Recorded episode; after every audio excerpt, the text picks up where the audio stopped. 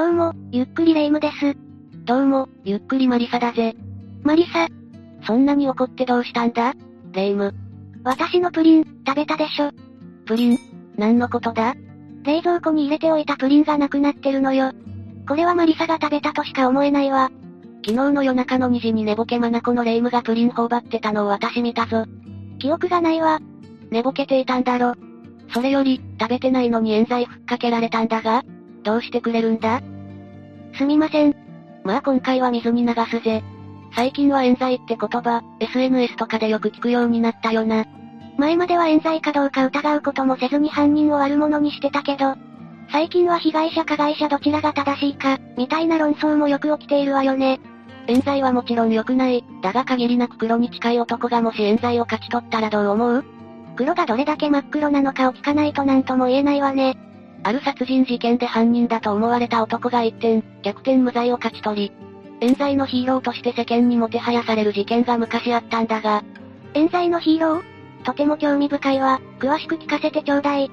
それじゃ今日は首都圏連続殺人事件を解説するぜ。それでは、ゆっくりしていってね。この事件は1968年から1974年にかけて、千葉県、埼玉県、東京都の首都圏で起きた連続女性暴行殺人事件だ。事件総数は10件、被害者は12人。被害者12人。とんでもない数ね。そして犯人として報道された男がいたんだ。これだけの人は辞めたなら世間が許さないし、罪もしっかり償ってもらわないと。で、判決は？無罪だ。え？連続殺人事件の犯人として逮捕されたんじゃ？ああ、メディアはこぞってこの男を犯人だと報道したが、実は冤罪だったんだぜ。あちゃ、冤罪なのに犯人だと報道されるなんて。私も疑わずに犯人だと決めつけてしまったわ。反省反省。善良な市民への疑いが晴れて一件落着。と思いきや、そうはならなかったんだ。もしかしてこの男が、限りなく黒に近い冤罪のヒーロー？その通りだ。世間を騙した男が起こす胸くそ悪い事件、詳しく解説していくぜ。冤罪というワードが出てくる事件を説明する前に、まずは1968年から1974年にかけて首都圏で起きていた、連続女性暴行殺人事件から説明させてもらうぜ。10件とあまりにも数が多く、全部を詳しく説明できないから何個かピックアップして話していくぜ。まず最初に起きたのは1968年7月13日。東京都足立区の空き地で、26歳の女性 OL が暴行され衝殺される事件が発生。警察は犯人につながる証拠を見つけられず、そのまま5年の月日が流れた。連続事件の最初からそんな感じじゃ。これから起こる事件についても不安しか感じられないわ。それから5年後の1973年1月26日。今度は東京都北区で22歳の女性 OL が考察されてアパートが放火される事件が発生。どちらも火が使われているわね。その共通点から警察はこの2つの事件は、同一人物によって起こされたと推測したんだ。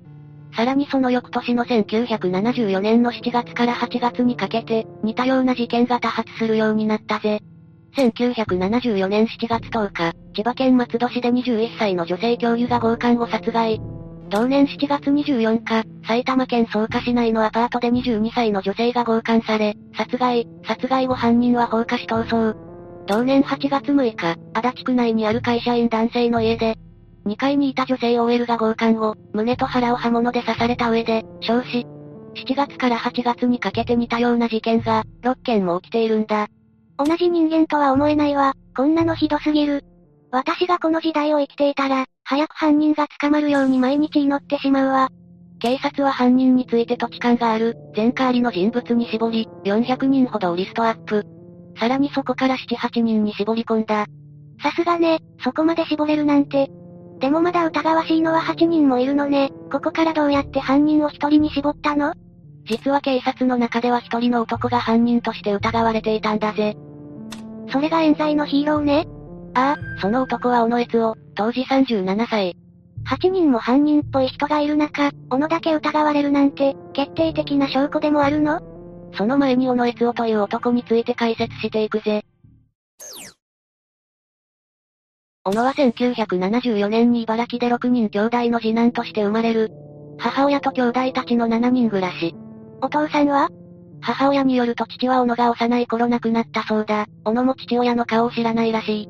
しかも驚くことに兄弟全員父親が別の人なんだぜ。なかなか複雑な家庭ね。母親しかいない小野家は貧しい生活を送っていたんだ。そして小野は次第にぐれていったぜ。中学2年生の時には学校に行かなくなり、16歳の時には無免許運転で逮捕された。それから更生してくれたらいいけど。残念ながらそうはいかなかったぜ。その後も詐欺や窃盗に手を染め、刑務所を出たり入ったりしているんだ。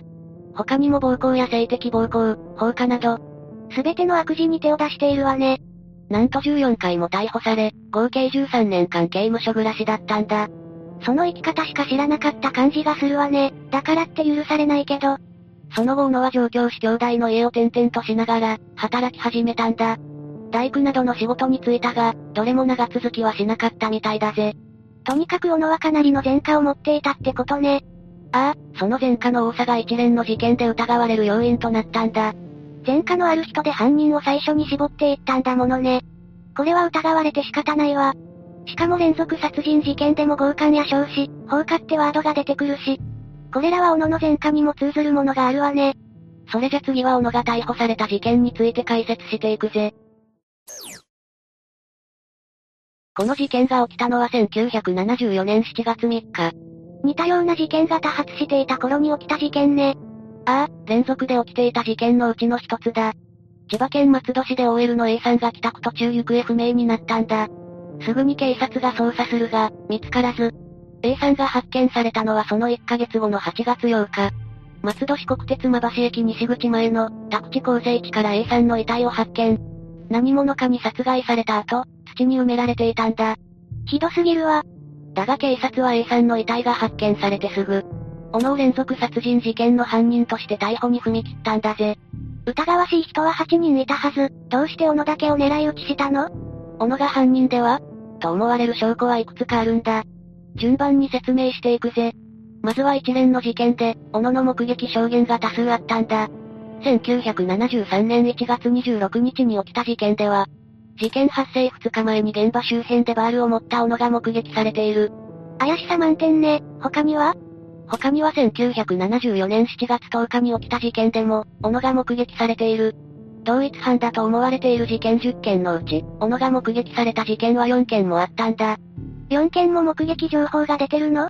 偶然とは思えないわね。目撃情報どころか、8月6日に起きた。男性の家に侵入し、2階にいた女性を殺害した事件では、なんと事件の1年前にもその家に侵入していたっていう衝撃の事実も判明したんだ。目撃情報なんてレベルじゃないわね。実は侵入が2度目って。かなり怪しいわよ。小野が怪しいと思われる証拠はこんなもんじゃないぜ。まだあるの？もう犯人じゃない、それ。実は1968年7月13日に起きた最初の事件では、事件数日後に警察へ、小野が犯人だという密告電話があったんだ。そうなの？だがその時は物証がなく逮捕断念。でもそんな電話があったら無視できないわよね。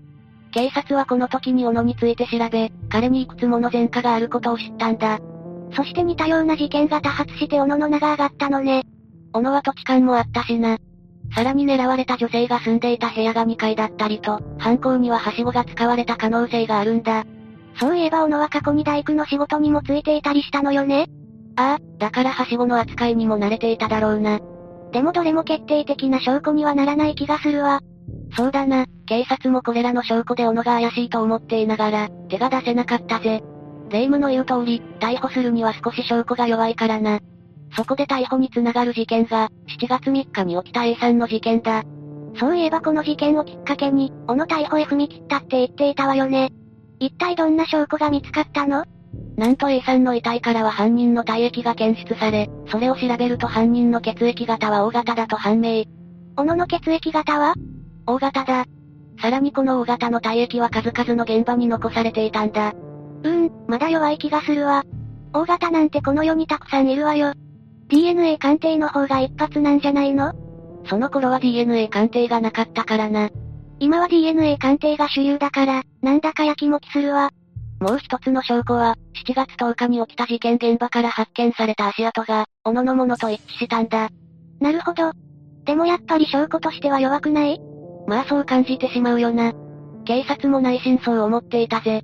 確かに小野はかなり怪しいわ。でも逮捕できるかって言ったら。そこで警察は小野を別件で逮捕したんだ。え？え大きく出たわね。他に何の罪を犯していたの？窃盗だ、松戸市のマンションに侵入し金品を盗み。さらには近くの書店でも1万円相当の書籍を盗んでいたんだぜ。とりあえず窃盗で逮捕して、取り調べで一連の事件について聴取する作戦ね。そういうことだ。それで小野は一連の事件について自供したの？小野は A さん殺害を認めたぜ。さらには小野の供述通りの場所から A さんの持ち物が発見されたんだ。そして小野は殺人容疑で再逮捕。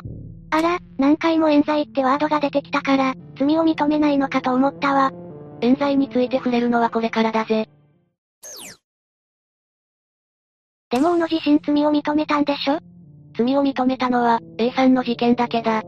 でもメディアはこぞって、他の事件の犯人も小野だと報道したんだ。連続殺人事件として扱われていたものね。中には小野の人格を否定するような報道もあったらしいぜ。だが小野はその後、自白は強要されたものと言い始めたんだ。窃盗については認めるが、殺害は絶対していないと主張。え？えでも実際小野の供述で A さんの持ち物が見つかっているんでしょ？それで無罪を主張するのは無理がありすぎるわ。弁護側はそれは警察の捏造と主張したんだぜ。小野が出版した本には取り調べについても詳しく書かれていた。その本によると、被害者の遺体写真を顔に押し付けられた。香りを大量に焚いて煙攻めにされた。真冬に窓を開けられて、暖房を止められた。などの行為をされたらしい。実際取り調べ室で何が起きていたかは、そこにいた人間にしかわからないけどな。もしそれが事実だとしたら、それは自白強要に当たるわね。そして小野は人権団体に、自分は無実だと助けを求めたんだ。こうしてできたのが、小野悦夫さん救援会だ。小野が潔白だと信じたの？人権団体は小野と面会し、彼は無実だと確信したそうだ。え？えちょろすぎない？霊夢は今、小野が限りなく黒に近いっていうことを聞いてるからそう思うんだろ。確かに。小野悦夫さん救援会の構成員は文化人や弁護士、宗教関係者など。さらに、小野の無実を信じたのは救援会だけじゃなかったぜ。さっきも話題に出た小野の本を読んで、小野に同情する読者が増えたんだ。確かに私は小野が黒に近いってことを知っている身だけど、だとしても小野の前科とかを考えると潔白だとはすぐには信じられないけど、世間はそうじゃなかったのねこの当時は、権力には屈しない、みたいな感じが流行っていたんだ。さらにこういう冤罪のヒーローをもてはやす風潮があったらしい。そして小野悦夫さん救援会はどんどん拡大していったんだ。それで結局は冤罪だったの？事件から12年後の1986年9月4日、第一審判決で小野に無期懲役が言い渡されたんだ。小野が犯人だと認められたのね。だがこの判決に弁護側、救援会は冤罪を訴え即日控訴。判決後も救援会は活発に活動し、メディアも次第に小野は無実だと報道し始めたんだ。手のひらくるっくるじゃない。するとどうなると思う？世間も冤罪の方に流され始めるんじゃ？その通りだ、もしかして冤罪なんじゃ？の空気が世間に流れ始めたぜ。そしてそれから5年後の1991年4月23日、東京地裁は自白の信用性について乏しいと判断し、小野は逆転無罪を勝ち取ったんだ。これには世間も大騒ぎだったんじゃないの？判決が出た直後、メディアはすぐに謝罪、小野には国から約3650万円が支払われた。小野は一躍時の人になり、冤罪についての講演会にも呼ばれるようになったんだ。これは完全に冤罪のヒーローだわ。だがこれで一件落着。とはいかなかったぜ。最後の最後で衝撃的などんでん返しが起こってしまったんだ。こんなにもてはやされてる小野が黒だと言われる何かが起きたのね。詳しく解説していくぜ。逆転無罪を勝ち取った小野だったが、翌年には窃盗の現行犯で懲役2年の実刑判決。やっぱり染みついてしまったものは簡単にはやめられないのね。そして衝撃的な事件が起きる。無罪判決から5年後の1996年1月9日、東京都足立区の駐車場で、首がない女性の焼死体が発見されたんだ。焼死体？なんだか嫌な予感がするわ。調べによると被害者は41歳の女性。頭部の他に、陰部も切り取られていたそうだ。ひどすぎる。なんて言ったらいいのか。さらにこの女性、小野と同棲していたことが分かったんだ。ここでも名前が上がるのは異常だと思うわ。遺体には男の体液が付着していた。この頃にはもう DNA 鑑定があったんじゃない？ああ、日本で DNA 鑑定が導入されたのは1989年、1992年には本格運用を開始していたぜ。じゃあ、さっさと斧から唾液でも採取して調べちゃえばサクッと終わるじゃない。そう簡単にはいかないぜ。小野は一度冤罪で逮捕されている。迂闊に手を出すと、また警察が非難されてしまう可能性があるんだ。救援会が首を突っ込んできそうだものね。だから警察はかなり慎重に捜査を進めていたぜ。だがその3ヶ月後にある事件が起きるんだ。1996年4月26日、公園で遊んでいた5歳の少女が暴行され、その後首を絞められるという事件が発生。その事件の犯人が小野だったんだ。小野はこの事件で逮捕されたぜ。逮捕できたなら唾液も採取できるわよね ?DNA 鑑定の結果は鑑定の結果、足立区での焼死体についていた男の体液と小野の DNA 型が一致。さらに小野の家から女性の頭部と陰部が見つかったぜ。心の底から軽蔑するわ、人間の皮をかぶった怪物め。女性を殺害した理由は、家事をやらない女性に腹が立ち口論になったから。そして女性の頭をバットで殴り殺害したんだ。遺体を焼いた理由は、せめて彼女の実家に骨だけ返したかっただそうだぜ。言葉も出ないわ、ここまで来ると小野にも救援会にも、すべてに腹が立つわね。1998年3月7日、東京地裁は小野に無期懲役を言い渡した。そして小野は、現在も刑務所に収監されている。小野は獄中でも一連の事件は俺じゃないと言い張っているそうだ。信用ならないわ。この事件があったせいで世間でも、やっぱり小野の犯行だったのでは？と疑いの声が上がったぜ。そりゃそうよ。それじゃこの事件をまとめていこう。冤罪のヒーローとして持ち上げられた小野だったが、今は女性を殺害し収監中。そのせいで無罪になった一連の事件も疑われることになってしまった。レイムはこの事件、どう感じた？連続殺人事件で小野を示す証拠はたくさんあったけど、確かにどれも決定的じゃなかった。だから私もわからないわ、小野が本当は黒だったのか、本当にやっていなかったのか。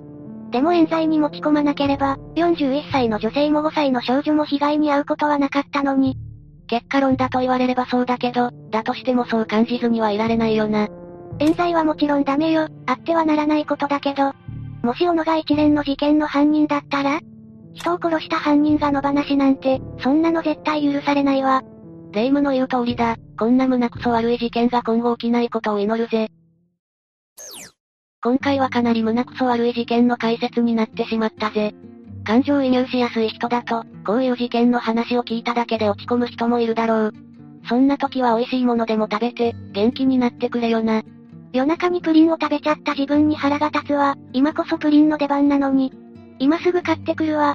みんなもこの事件についてどう思ったか、コメントで教えてくれ。